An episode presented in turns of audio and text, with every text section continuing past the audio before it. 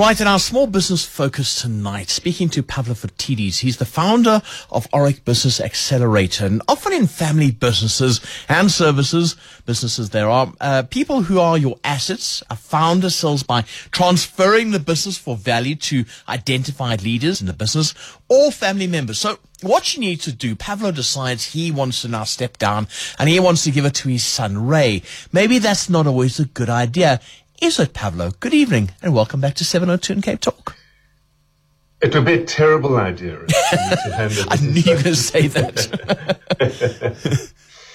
look, it's a it's it's quite a critical issue because if you look at it, there there's an estimate that around 64% of all businesses in the small to medium sized business space sit in the hands of families Um, which means that a significant portion of our economy is dependent on those family businesses continuing once the generation that perhaps leads the business has run its course. The reason that's important is because that's how you build vibrancy in any sector, in any industry. You need to have medium sized businesses constantly surging, growing, innovating, operating, serving bigger businesses that then serve the big corporate entities that very often serve government. Um, so you need mm. to you need to maintain that sustainability, but it's not only across family businesses. In many cases, uh, you find it across the professional services space. So think of consulting engineers, think of dental practitioners, think of architects, quantity surveyors, chiropractors. In a business where you provide the service through your skill, you typically build an organization made up of people similar to you who've got that same set skill in order to provide the service. And because there are no assets that lie in these businesses, the way that you typically sell them is to the next partners in the program or the partners in your business, your junior partners, the next tier of leadership. Getting that process of succession, we call this process succession, where you hand over strategic, operational leadership responsibilities from one generation to the next, is essential to sustain and maintain a business. And it's even more important to make sure that you can get paid out at the end of the day mm. once you've handed over the business, right? Yeah, good point. Really good point. You often had in, in, in Roman times, you'd have the general or the Caesar and it would come down to his son or daughter to get to take over at Caesar. And very often that didn't happen, or maybe the second born son would get it. Is it the same in business? You have to be careful with what you do. So, like you say, you get your payout at the end, but you also don't want to see your whole business crumble, do you? No, you don't. And, and you know, there are a couple of things that go wrong, but some of the things that are, are more recent, certainly in my domain, um, working with, with a series of challenges in amongst, let's call it succession transfer, is ensuring that you have aligned future visions. If you think about it, typically you work for um, a boss. Uh, the boss has always determined the vision and the future of that business. Uh, next minute, you are identified and recognized as the business's future leader, and you get made an offer, an opportunity to acquire the business from the boss with a view to then have you lead the business. Now, there's normally an age difference. Let's say it's a 15, 20 year age difference between the two. If you think about where the boss is at, he or she is in a position where they're saying, I want out. I want to be able to monetize my 30, 40 years of having built this business and um, in order to get paid out, I need to sell it to you, Ray, as the next tier of leadership in the business. And they have a preservative mindset. They are looking to preserve the wealth that they've created within the business itself. They don't want to risk anything, but they want to be able to sell the business. You come in as this whippersnapper with new ideas, a completely different view on how to use technology in the business. You want to make certain changes those two visions are very, very differently aligned. You're coming in with the view to ramp up growth, take a few risks, put the foot down on the pedal because you've got to pay for the shares that you're acquiring from the exiting um, uh, founder. So the misalignment in how that business needs to look and be shaped going forward often delays, let's call it succession, or creates a lot of bad blood where, for example, the exiting founder turns around and says, but Ray, I'm going to let you take over the business in the next year or two years or three years or so. And five, six, seven, eight, nine, ten, fifteen years, nothing's changed. Yeah. Because either he or she hasn't got the courage to align with you on your vision or you have not communicated a vision that they've bought into. So getting that alignment right is the first thing that starts the process of succession. That is so interesting. Pavlo, that is so interesting because very often that alignment just, just doesn't get there. But then I suppose its succession doesn't start a month before or two months before. Like you say, like you say, it's, it starts years before. You should know by the time you hit 55 and if you want to retire when you're 60 or 65, you should know right then what you're doing. Yeah, definitely. You, you know, there, there are four acts of leadership, that any business owner needs to traverse. And very often what happens is a business owner starts in a business and gets to a certain point or stage within the business and never, they, never change their behavior.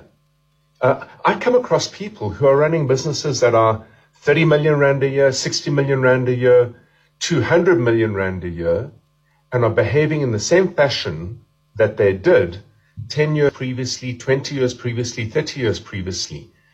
We call this automatic experience. Right. The problem with automatic experience is that you lift your head at the age of 65, let's say, saying, right, I now want to get out, but you've done nothing to develop and communicate with your team, to shape the business differently for sale and exit, because the way that you build a business to generate income is very different to the way that you organize a business and lead a business if you're looking to sell through succession.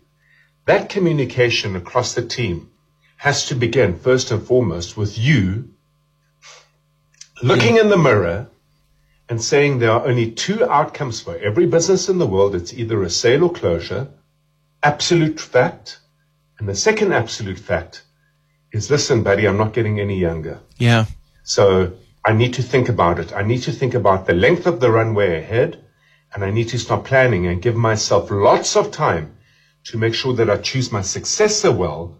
And most importantly, begin integrating that successor into leadership uh, activities that I perform on a daily basis. Mm. Just so interesting. It, it really is. And sometimes, Pavlo, I would think the answer would be just sell, just sell the business because don't take that chance. Sell it, take the cash and perhaps just retire. Well, you know, it's very often that you can't sell the business because if it's a tightly, tightly knit, integrated family business, then typically what's happened, Ray, is all the major relationships, all the know-how, all the nous in the business lies within the family. The family have not allowed a team to develop and understand what the playbook of the business is, to hold on to secure and, and service the major and most important relationships. So you want to buy that business. You knock on the door, you discover that it's all in the family. Well, what are you buying? You're buying, mm. in effect, the promise of, of what? Because the know-how that makes a business function, operate, and work is walking out the, the door the next day you buy it. In a professional services business, most professional services businesses begin with deep, deep relationships. Yeah.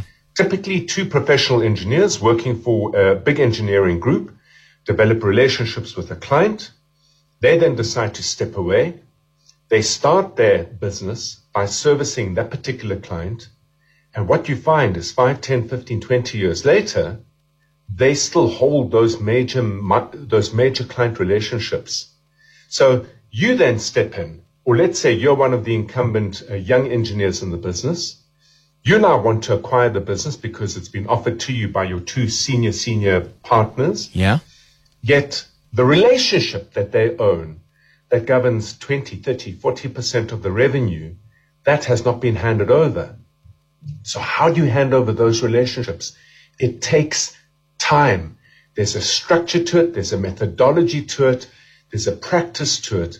But most people, when they decide they want out, they want to sell, I'll turn around to you and say, hey, Ray, great opportunity for you, buddy. You're going to buy the business from me. I'm going to hand it over to you. I've had a good run with it. Um, on close mm. inspection, when I leave, clients who are responsible for 30, 40% of the relation of the revenue of the business are likely to leave with me. Yeah, yeah. So how do you get that right unless you've thought yeah. it through first? That, that's a big reality. That that really is because you, like you say, you have those age-old relationships. I've been with your father for twenty years, and I don't really like you, and that's the problem. It just doesn't always work. Completely. And then, of course, you know, the last part where these things fall flat on their faces is we agree succession. And I say, Ray, good news. I'm going to succeed the business to you mm. and um, I'm going to sell it to you for uh, 20 million rand. okay, great. So let's just understand this. Firstly, you haven't had the opportunity to accumulate your own wealth. You've largely been employed and you've been spending that money given. So let's say you're 20 years younger than the person selling. Uh, let's say you're in your early 40s and the person selling's in their, what was the age you had there? 65, 66, whatever yeah, the case is. That's it, yeah. You're in, so you're in a life stage where really your, your salary's being consumed by a bond. It's being consumed by schooling. It's being consumed by living expenses. It's being consumed by increasingly aging parents. You really are the meat in the sandwich over here.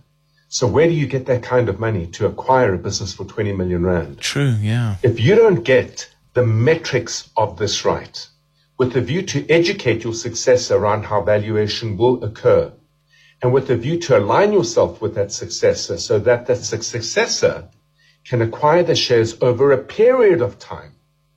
You're shooting yourself in the foot, Ray. Succession is not something that just happens. It has typically a five year runway. So if you're thinking of exiting your business in five years and your route, your route for it is going to be through succession. Mm. You better get on the horse right now and start planning it. Sure. Because time yeah. is running out. A five-year runway. I like that. Pavlo Phitidis, he's the founder of Aurik Business Accelerator. Always fascinating chatting to you on the radio. Thank you.